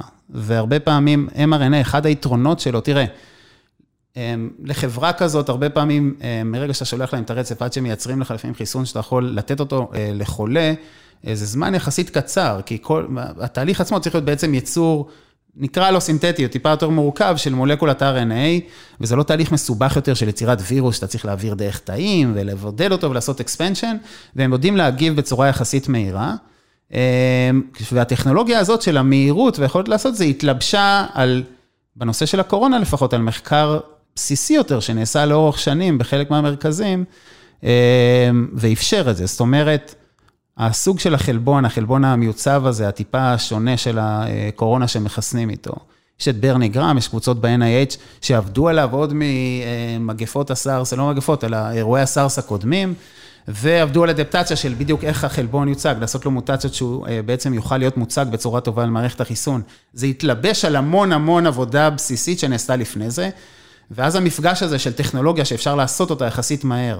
עם תשתית של אה, אה, חיסון נגד קורונה, שהיה אה, די ברור איך כדאי לעשות אותו ואיך לבנות את החלבון הספייק הזה כדי שזה יגרום לתגובה היעילה, גרמו לזה שזה ייעשה מהר. אני חושב שהמון חברות פעלו ביחד, סיבה שה-mRNA אולי הגיח טיפה מוקדם יותר, ועובדה, יש כבר אסטרזניקה וחברות אחרות שיש להן כבר חיסון זמין, J&J, היא בגלל השיטה ובגלל היכולת לייצר יחסית מהר. אה, ויכולת לשנות את הרצף אם צריך בהמשך. כשאתה מסתכל מהצד על קיצור התהליך הבירוקרטי, עולה המחשבה של, אוקיי, אולי אה, הגיע הזמן אה, לקצר את התהליך הזה גם עבור תראה, במקומות אני, אחרים? אני לא חושב ש... אמ, אני לא מומחה בתחום הזה, אבל כלפי... סתם כדעתך, אני כלפי לא- המסנג'ר RNA, דבר ראשון, כלפי התהליך, אני לא חושב שקיצרו המון דברים מבחינת ה... חוץ מהזמן שמחכים מרגע ש... ש... שאושר, זאת אומרת, אחרי זה, אבל לא חושב שקיצרו המון דברים בתהליך עצמו ומבחינת בטיחות. חייב לזכור גם שה-FDA פה היה מאוד ממוקד, מערכת שהפסיקה חלק גדול מהפעילויות האחרות שלה וקידמו דברים, דברים שלפני זה הלכו, והיית צריך לחכות חצי שנה לוועדה, עכשיו עשו כן. אותם במקביל, וזה חסך הרבה זמן. מי שחושב, אני יכול להגביל את זה לבניית אה, בניינים בעיר כמו תל אביב. אם אתם חושבים שצריך לבנות בית עכשיו, זה לא יכול לקחת שלוש שנים, כי הוועדה מתכנסת פעם בחודשיים. אם לא היו עוצרים הכל ואומרים לוועדה הזאת, את הבניין הזה, תבדקו אותו מכל זווית אפשרית תוך שבוע. נכון. אם אתם חושבים שהם לא היו עושים את כל מה שהם עושים תוך שלוש שנים, במידה, בשבוע, באותה רמה, אתם חיים בסרט. אני, אני מסכים. מצד שני, אתה צריך לזכור שעוד פעם, בוא נבדיל את ההקשר של סרטן ואנשים שנמצאים אה, לקראת... אה, מותם. במצב, בדיוק, שאתה כן. יודע שאם אתה יודע שאם לא תטפל בהם, לא תיתן להם איזה פתרון בשנה הקרובה, אז הם אה, כנראה אה, כן. ימותו. לבין מחלות זיהומיות וחיסון בריאותי, ואתה אומר, יש לי טיפה יותר אורך רוח וזמן, אני שום דבר לא על המדף מחר. אני אוריד את הסיכון לאפס. אני בהחלט חושב שהמצב הרצוי הוא מערכת סדורה של אישורים, שלוקחים את הזמן והדברים, גם אם זה ייקח עוד חצי שנה או שנה. אני חושב שבהקשר הזה, לפחות איך שהמערכות ראו את זה והדברים, וההקשר, היה גם הקשר של דחיפות, אמ, ש, שגרם לזה שכל המערכות היו מסונכרנות וגרמו לזה לעבוד יותר מהר. אני, בהקשר של RNA, לפחות למי שמתעסק בתחום אה, הרבה שנים וקצת מכיר את הבטיחות והדברים סביב זה, אה, אני, אנחנו רואים את זה היום, יותר מ-100 מיליון איש חוסנו כבר בחיסון הזה, הוא חיסון אה, בטוח עם אה, מעט מאוד אה, אה, תופעות לוואי אה, קשות. משמעותיות. אה, כן, אנשים, אנשים מתבלבלים וחושבים שאם אתה מרגיש רע, אה, לכמה שעות, ומשם, אתה יודע, כבר אומרים, מאיפה אתה יודע שזה לא יוביל למום? אני, תראה, דבר ראשון, flu-like symptoms, או אה, אנחנו מכירים את זה גם, אני מכיר את זה מהניסוי הקליני שאנחנו עשינו, לא כמות גדולה של חולים, אבל הרבה פעמים בחיסוני RNA, אה, מה שקורה הוא שהגוף מפתח שהיא בעצם, מעצם התגובה החיסונית שנוצרת, וה... והתאים שהם מתחלקים, וההפרשות של החלבונים, והדברים האחרים שמעורבים בתגובה, אתה מקבל סימפטומים שהם דמויי שפעת, המקור שלהם גם בשפעת הוא לא הווירוס, אלא הוא התגובה החיסונית. זה יכול להשפיע על אה, כאבי ושרירים, פרקים, על כן. חום, על דברים אחרים, שהם הם, אה, ידועים בחיסוני RNA עוד לפני זה, וזה דרך אגב, בלי הקשר לאנטיגן ששמת, אם זה יהיה גם בסרטן בסוגים שונים של אנטיגנים, אתה תראה תופעות אה, מאוד דומות. אה, כן, אני מסכים, בסך הכל זה לא, לא נראה על פניו תופעות לוואי מאוד קשות. איך אתה, זאת אומרת, כחוקר, זאת אומרת, אני תמיד הולך ל, אה, למקרה הזה של תלומיד, ככה קוראים לזה? של מה? תלומיד? תלומיד? התרופה נגד בחילות שגרמה למומים אצל אה, ילדים לא והובילה ל... לא. זאת אומרת, ככה נוסד ה-FDA, שהביאו איזושהי תרופה מגרמניה לעניות דעתי נגד בחילות בארצות הברית, והביאו את זה, הרבה אמהות לקחו את זה, ואז נולדו, אני לא יודע, לא רוצה להגיד סתם, או מאות או אלפי תינוקות עם מומים מאוד מאוד מאוד קשים. כן. אה, ו- וככה בעצם נוסד ה-FDA. סיפור נורא אה, מעניין, אני מקווה שלא הבאתי את הפרטים, אבל איך יודעים כשעושים אה, בס- בסוף החדרה של איזשהו חומר שמשנה גנטיק, איך אתה יודע שלא יהיה תופעת לוואי ממש שונה ממה שחשבת? הרי בסוף הרצף הגנטי שלנו הוא לא רק המקטעים הליניאריים. אתה יכול לשנות פה אות, אבל החיבור שלה עם אות במקום אחר לגמרי ייצור איזושהי תגובה הרי. נכון. דבר ראשון צריך לזכור ש-RNA, RNA ספציפית לא משנה את ה-DNA, אוקיי? לא משנה, הוא לא משתלב בגנום בשום דרך. ואתה יודע, לפעמים כשמדברים זה טיפה אבסורדי, כי אנחנו עושים לא מעט ניסיונות לעשות את זה. כן, כן. מ-RNA להצליח להביא ל-stable uh, expression, זה לא, זה לא פשוט. גם כשאתה מנסה לעשות את זה במעבדה בכל הכוח, אז אין שום שינוי בדין, הוא לא משתלב, הוא בעצם קיים uh, לפרק זמן קצר ונעלם, ותראה. רוב תופעות הלוואי הקשות הידועות מחיסונים, היסטורית עד היום, קורות עד חמישה שבועות מרגע החיסון.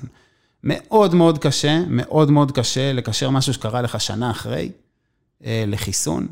אנחנו עוברים המון דברים במהלך השנה. יש לניסויים קליניים את הפרמטרים הקבועים שהם בודקים, מעקב אחרי החולים, כן. אה, אתה יודע, עדכון לתופעות לוואי, בדיקות פיזיות, בטח... חמישה ב- שבועות, אז הכפילו בשתיים ואמרו לנשים בהיריון, אני פשוט מכיר את ה... עכשיו, עשרה שבועות אומרים לנשים, אה, חכו עם החיסון לפני שאתן אה, מתחילות הריון, אם זה- אם זה מתוכנן, אז זה הסיבה, שזה אני כפול? לא יודע למה ספציפית זה נשים בהיריון, אני לא יודע כמה דאטה יש היום על נשים בהיריון כאילו בתחום הזה, אבל סביר להניח שהם לקחו מרווח, שהם חושבים שיהיה מספיק בטוח מהבחינה הזאת. אה, ראיתי שעכשיו יצאו כמה מאמרים שעוד לא עברו ביקורת, אבל לגבי זה גם למשל ש-RNA לא עובר בחלב אם, זאת אומרת ש... ש אה, אה, מבחינת האינדיקציה הזאת, אני לא יודע אם זאת הסיבה העיקרית. איך אתה לא מסתדר עם. מחקרים כאלה היום? הרי יש עכשיו בעיה של, אני מניח, של אינפלציה, של כמות מטורפת של מחקרים, וכולם ממהרים להוציא אותם, ו-peer review נראה לי כבר משהו ש... לא יודע אם זה זילות, אבל עבר איזשהו שינוי מאוד מאוד קיצוני. איך אתה כחוקר יחסית בכיר, מן הסתם, עם כל כך הרבה שנים ברזומה שלך, איך אתה מתמודד עם זה? איך אתה יודע איזה מאמרים לקרוא? איך אתה עושה את ה-curation מהצד שלך? אתה לא יכול לחכות הרי שנים עד שהמאמר... אה, אז תראה, דבר ראשון, אם זה לגמרי בתחום ההתעסקות שלי, אז אני יכול לקרוא את זה ולהסיק מסקנות די מהר, האם זה נראה הגיוני או לא. אפילו ברמת להסתכל על המספרים ולהגיד, אוקיי, זה עושה... אני מסכים איתך שבשנת הקורונה, מה שקרה אה, הוא באמת שהיה אה, בוסט מאוד גדול של מאמרים שקשורים לנושא, גם, גם אם התוצאות בהם היו מאוד מאוד ראשוניות ולא היו מתפרסמות ב... אה, בהקשרים אחרים, או אם זה היה בזמנים נורמליים, בלי תהליך יותר ארוך, אני חושב שחלק מזה היה גם בגלל... הרצון לחלוק מידע, אה, וזה שכמה שיותר ישמעו זה וזה יהפוך פאבליק, אה, ויוכלו לגזור מזה, וגם בתור חוקרים, צריך לזכור שהרבה פעמים, אם זה ממש בתחום, אם תראה לי דאטה של חיסון RNA ואת האינדיקציות שלו והדברים, בגלל שאני שוחה בזה ואני מכיר, יהיה לי קל לשפוט האם זה, זה הגיוני או לא, בהחלט בתחומים שהולכים טיפה הצידה, או דברים ש, שאנשים מפרסמים. אמ, מאוד מאוד קשה, גם לחוקרים, גם לחוקרים מנוסים, נכון. אני חייב. לא, אתה חייב לצאת הצידה, כי זה התחום שלך. נכון, אני חייב, אבל בסופו של דבר, אם אני אה, אה, מסובב סביב הפעילות של תאי T והיכולת להשרות חיסוניות, או היכולת של תאי T להכיר אנטיגנים שהמקור שלהם אה, מ... מקורונה, אז יש לי כלים לבדוק את זה. אני יכול לראות את המאמר ולהגיד, רגע, האם הם עשו את הארבע או חמש, שש בדיקות כדי באמת להראות שיש תאים שמכירים את זה או לא? אה, ואני חייב להגיד שבהתחלה זה היה מאוד, בגלל הצורך לפרסם מהר, זה היה מאוד גבולי, בחלק גדול מאמרים, יש מאמרים כמובן מצוינים ואחרים הרבה פחות. לחוקר בהחלט יש יכולת לבחון את זה, אם זה בתחום ההתמחות שלו. ואם לא, אה, הכלים שלו הם אה, בסוף הכלים המחקריים הבסיסיים והיגיון בריא, כמו כן. שיש לכל אדם. כחוקר, מה שמפריע לי זה שאנשים אומרים, הנה, תראו את הרופא הזה שמעלה שאלות, ואני חושב, אתה יודע, על אימא שלי, שאולי עכשיו מאזינה לפרק הזה, שהיא רופאה כבר 50 שנה, עם כל הכבוד, היא מטפלת באנשים, היא לא חוקרת. היכולת שלה להסתכל על מאמר, והיא לא קוראת בין הסתם את המאמר, אולי את האבסטרקט, אולי כתבה בעיתון שמישהו ברור שלא מבין לקח את זה. ואז אתה רואה רופאים, לא היא מן הסתם, יוצאים בתקשורת, אה, זה בטוח, אה, זה לא בטוח, זה... אחותי, מי שם אותך? מאוד כאילו- קשה. אני חושב, ש... אני חושב שבסופו של דבר, אה, בדברים האלה, ובעיקר בתקופות כאלה, אז דבר ראשון, צריך להידבק למקורות מידע מהימנים. מה זה בכלל? מה נשאר מקורות מידע מהימנים? אה, זו שאלה טובה, כי... אה, תראה, בסופו של דבר, אתה מסתכל על זה כלפי ישראל, וגם כלפי ארצות הברית, וגם בתחילת מהלך המגפה, אה, פאוצי מול אה, טראמפ, אוקיי? בסופו של דבר, לא, בסופו של דבר אתה צריך לבחור, אתה צריך, לא, אתה צריך לבחור למי להאמין ולמי, אני, בסופו של דבר, ברגעים כאלה, בעיקר ברגעים של זה, אלא אם כן, ברגע שהבסיס מתפרק ולא מאמינים לאף אחד, אז הכל, אה, הכל נגרס. אנחנו בבעיה, כן. אני תמיד מנסה בדברים האלה, גם כלפי ישראל וגם כלפי העולם, להידבק לפרסומים של הרשויות המוסמכות. אה, של ארגונים שאני מכיר אותם מאירועי עבר ואני סומך עליהם, אה, וגם גופים פה, בעיקר גופים, שלמשל גופים מקצועיים, אה, שאמורים לספק לך מידע שלא שהם לא טועים, אבל בסופו של דבר, אם אתה צריך לבחור בין בליל, ה... בין בליל הדאטה שמתפזר עליך, ואתה צריך לסנן ולפחות להחליט למה להאמין, אז, אז זה מה שצריך לדבוק בו. ותראה, הבעיה הכי גדולה, גם כלפי זה בתקופה האחרונה. אמרתי לך, אתה, אתה מקבל פניות הזויות בקשר לחיסונים, רק סביב החיסוני RNA האלה, ולא מאנשים, ש... ו, ולא מאנשים הם, טיפשים או קונספירטיביים מאוד, כן? ויש המון דאטה היום, כולו נתון מאוד למניפולציה. וגם בתור חוקרים, אתה הרבה פעמים מגיע למצב שאנשים שואלים אותך, תגיד, שמעתי ש-X שמו צ'יפ בחיסון ה-RNA, האם זה נכון? אתה יכול להפריך לי את זה, אוקיי? מה זה תוכל? שנייה, ואז אתה אומר, תראה, אתה סיפרת לי קונספירציה רגע, ואתה מבקש שאני אפריך אותה, אוקיי? עכשיו, זה, אין, אין בזה לא, היגיון. לא, לא, לא, בוא, בוא נדבר על זה. מה זה צ'יפ? צ'יפ, אתה יודע, אה, אה, איזה גודל צ'יפ? אה, מה צ'יפ? על מה אתם מדברים? נכון. אתה יודע, צ'יפ בסופו של דבר, עבדתי בתעשיית הסיליקון. נגיד, צ'יפ ברוב הגדלים זה כמו משבצת של מחברת משובצת. אוקיי, אתה רוצה ללכת יותר קטן? כמה קטן אתה מגיע איתי פה? על מה אתם מדברים צ'יפ? זה נכון, אני, אני מסכים. אני מסכים שהרבה פעמים זה סותר את ההיגיון, אבל אתה צריך להבין שכשיש לאנשים כל כך הרבה מקורות מידע, והיום גם המון אנשים, צורכים מידע ממקורות שלא מקורות מהימנים לגמרי, זאת אומרת, נגיד פייסבוק, טוויטר, אנשים שהם מקושרים אליהם, אתה יודע, בקשתות אחרות או בדברים אחרים בחיים, וזה מאוד מאוד קשה, אני יכול, מנקודת מבט שאדם לא מקצועי, בתחום מאוד מאוד קשה להצליח לדלות את המידע שהוא המידע שבאמת אתה יכול לסמוך עליו. אה, וכן, זה לא הגיוני, אני, אין, לי, אין לי שום איזה, אבל בסופו של דבר אתה מגיע, אה, אה, אתה יודע, גם קיואנון, גם, גם הקונספירציות סביב זה, הן לא הגיוניות בשום בעליל, אבל כן, מצד שני, יש המון אנשים שמאמינים בהם, ואני, הדרך היחידה להתמודד עם זה הרבה פעמים היא, היא כי תראה, אתה יכול... אתה יכול לעסוק שעות בלהפריך דבר. אני לא רוצה, אני לא, אני לא נכנס, נכון, אני לא נכון, יכול לעשות את זה. נכון, הדרך היחידה לפעמים להתמודד עם זה, להגיד אם מישהו פונה לך, להגיד לו, תשמע, אוקיי, תראה לי איזה מאמר או שניים רציניים שטענו את מה שאתה מראה, ותן לי איזה סיכום של דף שאני לא, לא, עזוב, עזוב, אני הולך יותר. מה זה תקשורת? צ'יפ, מתקשר, תקשורת, גלים אלקטרומגנטיים, מה המקלט, על מה אתה מדבר? נכון. זה לא, אני לא יכול להתחיל את השיחה הזאת. זה ברמה של...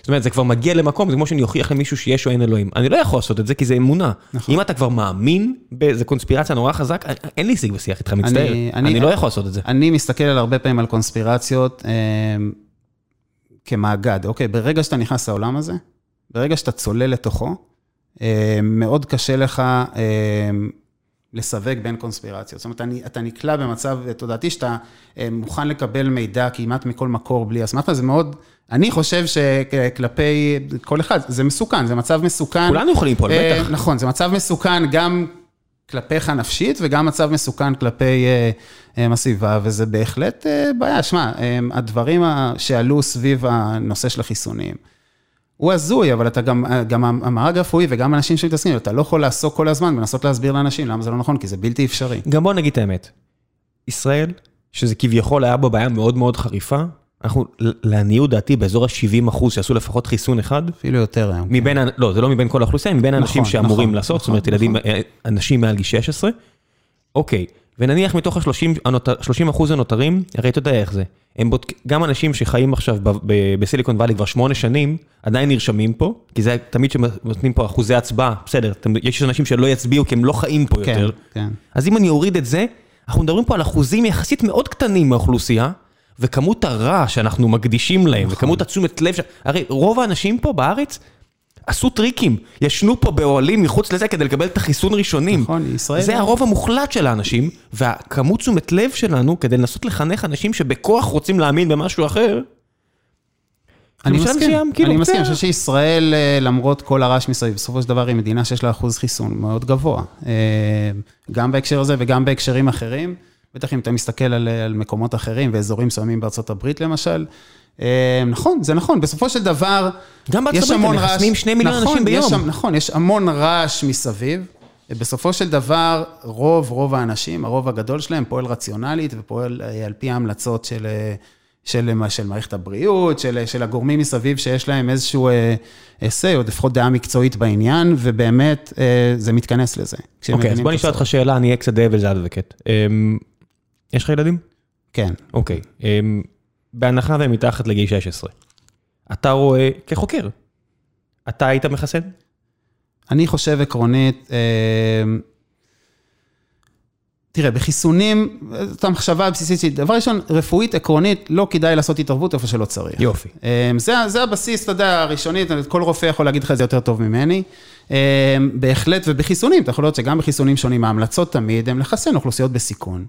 אוכלוסיות שיש להן סיכוי גבוה אה, לחלות.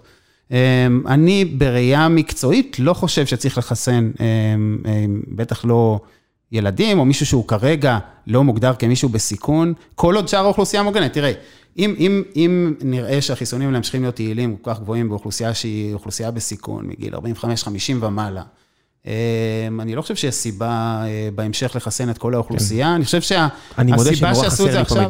נורא חסר לי מידע, אני מרגיש שעושים עליי מניפולציות, לכיוון השני גם, ואני אומר, אוקיי, מישהו יכול להגיד לי, האם יש ילד אחד ברחבי העולם, שבגלל קורונה ספג פגיעה קשה, אבל באמת בגלל קורונה? זאת אומרת, לא אני, אני מסתכל, אני אומר, אפשר לא להפגיז אותי גם במידע מוטעה לכיוון השני, כי אנשים זורקים את המספרים האלה, ואני אומר, אני לא יודע, אתם יודעים? אני לא, אני לא יודע לענות לך על זה בצורה מוחלטת. אה, זה גם לא, אתה יודע, אני לא אפידמיולוג וזה לא תחום ההתמחות שלי. אני עקרונית אומר שלפחות מבחינת נקודת הראות שלי, לא נדרשת התערבות איפה שאין לה הכרח רפואי. ובהחלט חשוב מאוד להגן על אנשים שהם אנשים בסיכון, מאוד מאוד חשוב, שיכולים לפתח מחלה קשה.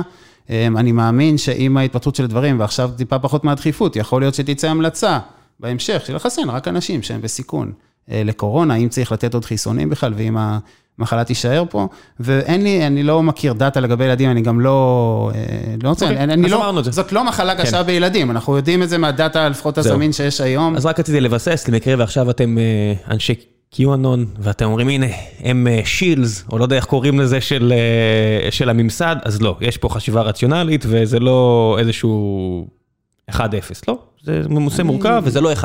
אני, זה הדרך שאני מאמין בה, אני לא מעורב בחשיבות האלה ולא בהחלטות, אבל אני בהחלט חושב ש... אה, אני, אני לפחות נוטה להאמין שבסוף ההחלטות המקצועיות בדרגים המקצועיים, אה, הן נלקחות בצורה שתיטיב עם, ה- עם בריאות הציבור. מה שנלקח בדרגים הפוליטיים זה כבר סיפור אה, כן, אוקיי. אולי עוד- אחר, לא ניכנס לזה, אבל זה כבר עניינים זה אחרים. בסדר, זה... מ- מ- היה פה מנהלי בתי חולים שאמרו את זה, וזה בסדר. אשר אלחייני עמד ואמר את זה, מנהל בית חולים לשעבר, ואמר את אני מה שאמר, שבכלל בסדר, כן. בוויכוח על הקורונה אה, צריך להבדיל בין קונספירציות לבין אנשים שמתווכחים על הדרך הנכונה לטפל בזה. יכולות להיות דעות לפה ולשם וזה בסדר, ואין לזה צורה מוחלטת. כן. שכולם די מסגירים שסגרים הם דבר, אה, כלי מאוד קשה ומפעילים אותו. זה, ושמעתי את הפרק של אשר, אני חושב שחלק גדול מהדברים שהוא אמר הם דברים הגיוניים. אנשים אומרים, אין, אבל הוא אמר 3,000 מתים והגיעו ל-4,500, אני אומר, "או, לא, אני, אני כן. חושב ש... אני חושב זה ש... צריך להימנע מלשים מספרים מדויקים. אני חושב שזה כן. לגיטימי לנהל ויכוח על איך לנהוג, וזה בסדר גמור, כל עוד הוויכ- הוויכוח הוא בפסים מקצועיים ולא בפסים קונספירטיביים, זה כן, הכל. ואני גם אומר, אם משהו לא עובד טוב, תניחו בינוניות על פני אה, רשעות.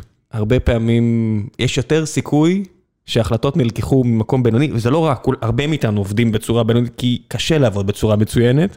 הסיכוי שמשהו נעשה בצורה בינונית, שם לא היה מספיק עמוק, שהתהליך לא היה מספיק טוב, שאנשים רק רצו ללכת הביתה כבר, כן. גבוה, אני, מאיזה קונספירציה מורכבת שבסופה מישהו יגזור קופון. אני מסכים איתך, זה גם דרך יותר טובה להסתכל על החיים בכלל, אה, להניח שדברים מסוימים זה, ולא מרשעות, כי אם אתה, אם אתה צופה כל דבר כלפי רשעות, זה בעיה קשה. כן, אצלנו יש ערך בחברה של assume best interest. זה לא אומר שהבן אדם בצד השני עבד טוב, זה פשוט אומר שהוא לא ניסה לעשות רע. זה, זה שני דברים שונים מאוד, וזה אחד העקרונות פה, וזה קשה ליישם את זה.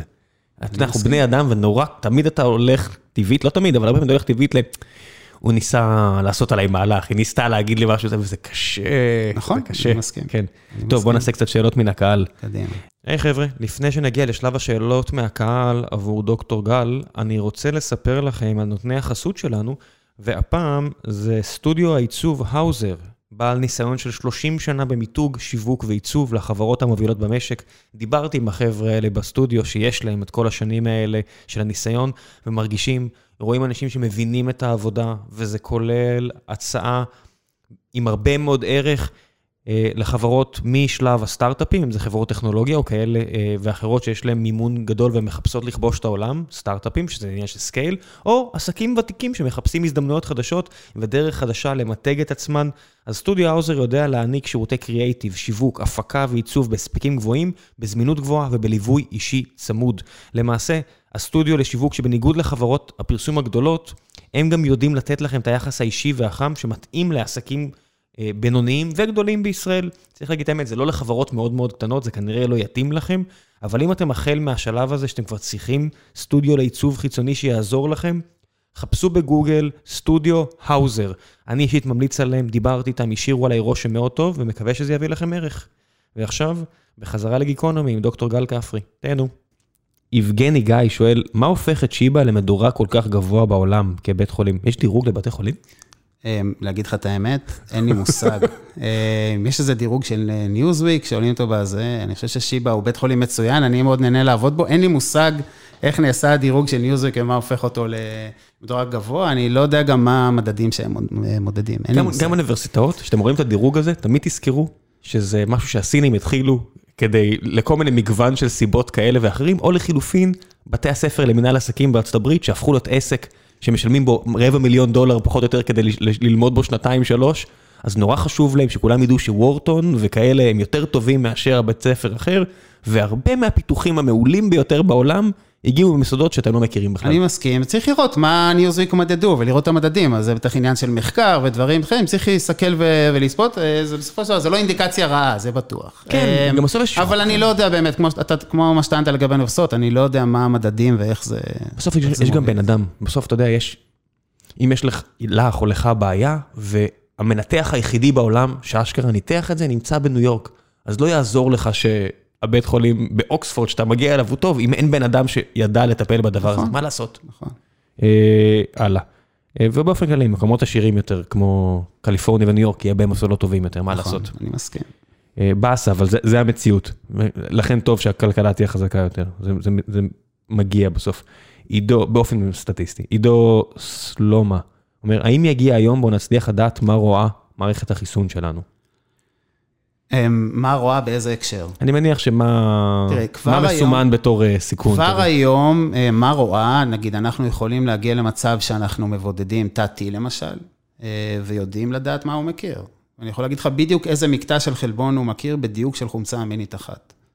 הוא מכיר רצף של תשע חומצות אמיניות מסוימות, אנחנו יודעים אה, לעשות את זה. יש כלים, דרך אגב, באינפורמט, באינפורמטיים לא רעים, שיש פרדיקציה לאיזה מקטעים חלבוניים ייקשרו למולקולות האלה שיש על על פני בסיס מה? התאים. על בסיס בדיקת על דם? בסיס, על בסיס ניסיון, אה, על בסיס אה, ניסויים. זאת אומרת, לקחו והריצו הרבה הרבה ניסויים על חלק מהמולקולות האלה, ורואים, מוצאים מוטיבים בחלבון. כן, אבל זה ספ- סביב תא-T ספציפי, אתה לא יודע לאדם מסוים כמה יש לו, איך יש לו, איך זה עובד עם קומבינציה אחרת. אין לנו עדיין מודל פרדיקציה של האם האדם הזה, אם אני אחשוף אותו עכשיו למשהו, אם הוא ייחשף למשהו, האם הוא יהיה בסדר או לא בסדר. יש לנו בהחלט אינדיקציות, למשל לפתוגנים מסוימים, שאנחנו יודעים שאם יש לך HLA מסוים, יש סיכוי מאוד גבוה שתפתח תגובה, כי אנחנו יודעים שיש אנטיגנים שנקשרים ל-HLA שיש לך. כן, יש אבל- לזה אינדיקציות והקשרים, אבל בהחלט, מה, מה מכירים התאים, יש אסאים ביולוגיים שאפשר למדוד את זה בצורה מאוד זה, מאוד קשה לעשות לזה פרדיקציה מהצד של התא. זאת אומרת, אנחנו יודעים לדעת אם החלבון יוצג על פני התאים, מה, ברמה מסוימת, האם הוא ייקשר, האם T יכיר אותו, כן. אנחנו צריכים בדרך כלל לעשות את זה באסאים פונקציונליים ולבדוק את זה. ושוב, זה עניין של הסתברויות. זה. אנשים צריכים לזכור, מערכות ביולוגיות הן לא דטרמיניסטיות כל כך, אתה יודע, יש את העניין הזה של, אני אעשן כי אני מכיר מישהו שעישן והגיע לגיל 108. אוקיי, אבל יש אלפי אנשים שמתים מסרטן ריאות, כי 80 ו-85% מהם עישנו. נכון. יש עניין של הסתברויות, וגם עניין, אתה יודע, תזונה. אני טבעוני, אז לא יהיה לי סרטן, או אני אוכל בשר ויהיה לי ככה, אתה יודע. אה, מאוד בעייתי. תראה, אני רוצה, דבר אחד שאני כן רוצה להגיד, כי אמ, תחום של ביואינפורמטיקה, למשל, אתה יכול לראות, הבן אדם השני שכתוב על המאמר, נגיד, שאני, כתוב בחיסון mRNA, הוא ביואינפורמטיקאי, הוא לא ביולוג. זאת אומרת, התחום הזה היום, בטח סביב הנושאים האלה, נעשה כל כך מורכב, עם כל כך המון דאטה, אמ, שהוא אתגר אדיר, הוא אתגר אדיר, וחסרים בו המון אנשים, ואנשים טובים שהתעסקו איתו. כן. זאת בעיה קשה, זאת בעיה קשה, אמ, כי, יודע, אנחנו בטח בתור אימונולוג וביולוג, שלא מתעסק במערכות אה, מוחשבות, בטח לא בסטטיסטיקה יותר מדי, אה, כדי לרכוש את הכלים האלה, אנחנו צריכים לעבוד, אה, אני צריך לעצור הכל לחצי שנה ועכשיו ללמוד להפעיל את הדברים, וזה תחום שהוא מאוד מאוד חשוב בדיוק לדברים האלה, להצליח לפתח כלים חישוביים טובים יותר, להצליח לעשות fine-tuning לדברים שהם היום לא נמצאים. זה, זה כבר בעיה פילוסופית, אני, ואני חלק מהבעיה, אני לא חלק מהפתרון, זאת אומרת, רק אתמול ראיינתי מישהו שאני מכיר כבר הרבה מאוד שנים פה לעבודה פה בחברה, והוא למד ביואינפורמטיקה, והוא איש מאוד מאוד חד, ו, ואם מסתדר, אז אנחנו ניקח אותו לעבוד פה על משהו שהוא מאוד רחוק מביואינפורמטיקה, כי זו המציאות, ווול סטריט מלאה במה שנקרא קוואנס, כל מיני אנשים סופר חדים, עם תארים מתקדמים בפיזיקה וביולוגיה והכל, שהם הולכים לעוות ולס- ולבנות מכשירים פיננסיים שייצרו רווח חסר משמעות, אבל זה העולם, אני לא יודע, אין, אין לי הצעה לפתרון. אה, תכנון מרכזי זה לא משהו שאני מאוד בעדו בצורה אגרסיבית מדי. אני חושב ש, שאם התחום של הביוטק יתפתח והאפשרויות בתוך חברות, למשל, יהיו, אה, או במרכזים קליניים גדולים, יהיו אפשרויות שמשתוות למה שאתה רואה בהייטק, אז הרבה אנשים ילכו לשם בלי לוותר כן. על המון דברים לא אחרים. צריך אפילו להש- להשתוות. זה הרבה פעמים, זה, לא- זה לא צריך אפילו להשתוות, זה הרבה פעמים רק צריך שיהיה את הבסיס, נכון. ושיתייחסו אליך בכבוד. ושתראה שהמערכת בעדך ולא נגדך. הרבה אנשים מתייאשים כי פשוט זה לא עניין של, הם לא קוראים את הפרקס של חברות מסחריות שהולך להם טוב כלכלית, כי ככה הכלכלה בנויה, רק צריך שיתייחסו בכבוד לאנשים. אני מסכים. אמ, אז יש פה כל מיני שאלות שהתייחסנו אליהן.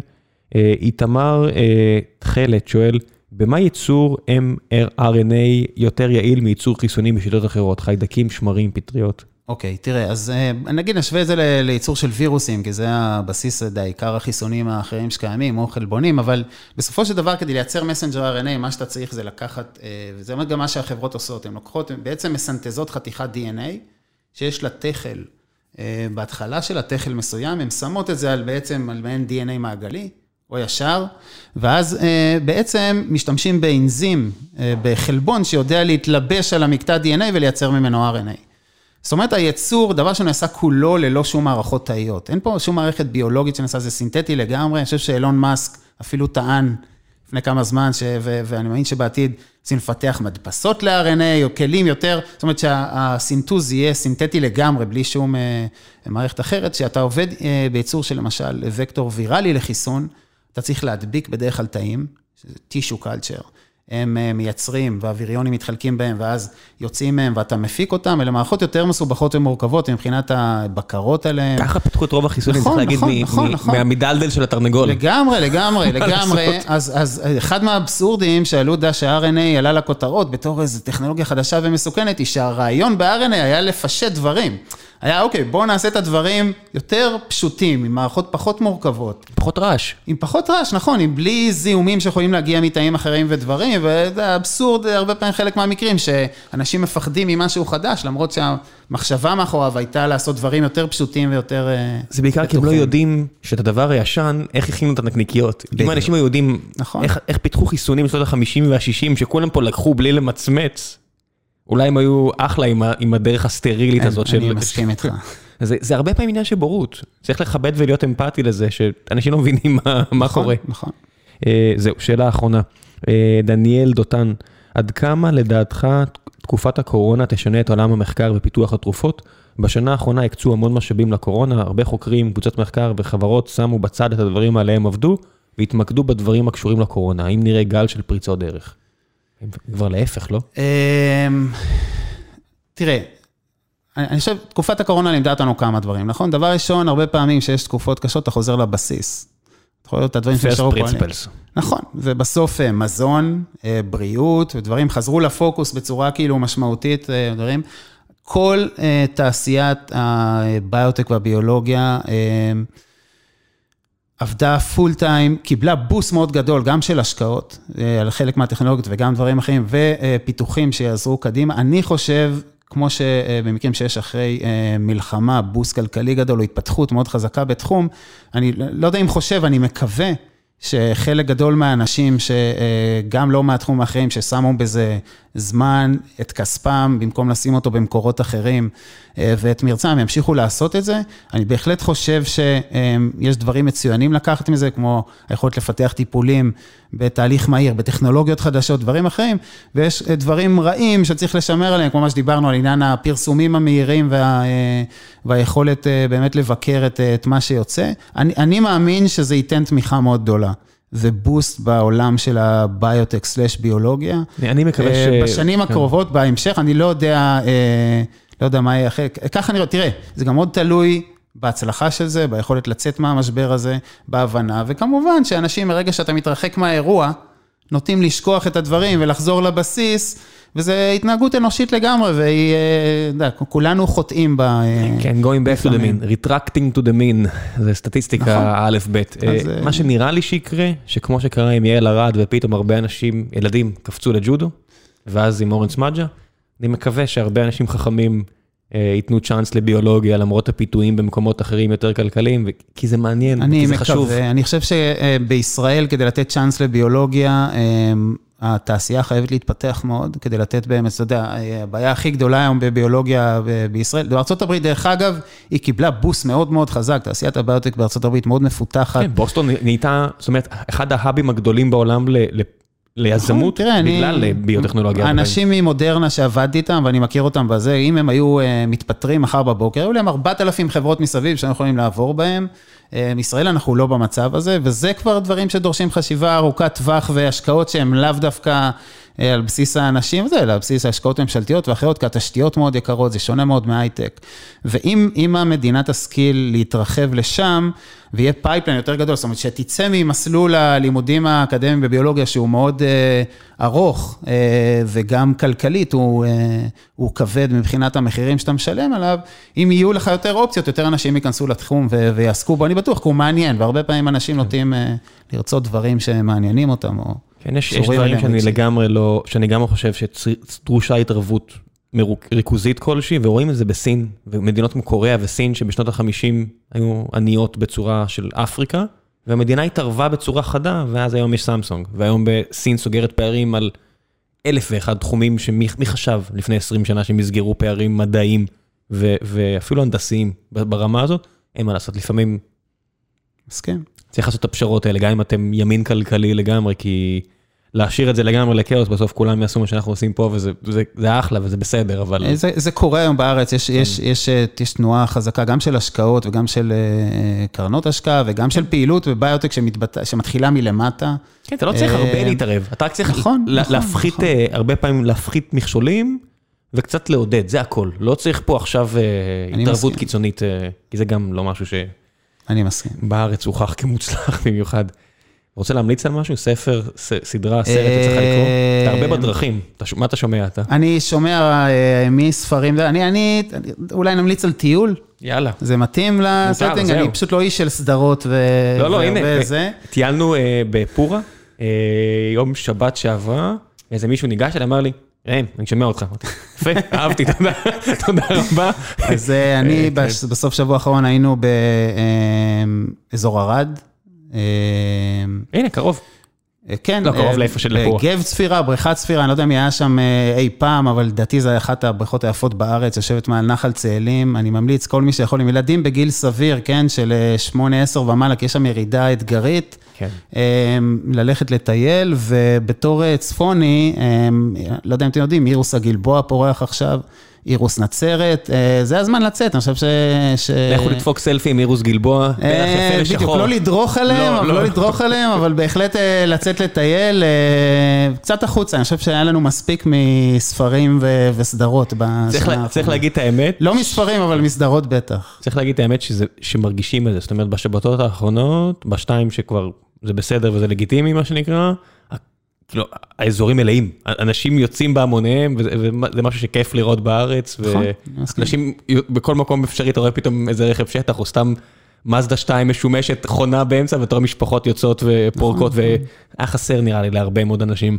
לקחנו כמובן מאליו את העובדה שאפשר פשוט להסתובב בכיף שלנו בטבע. אין ספק, אז ההמלצה שלי היא פשוט לצאת. יופי, אני לגמרי שמה, ונצלו את השבתות כדי קצת לטייל מי שיכול ויש לו את האפשרות. ביי, תודה רבה רבה. תודה רבה.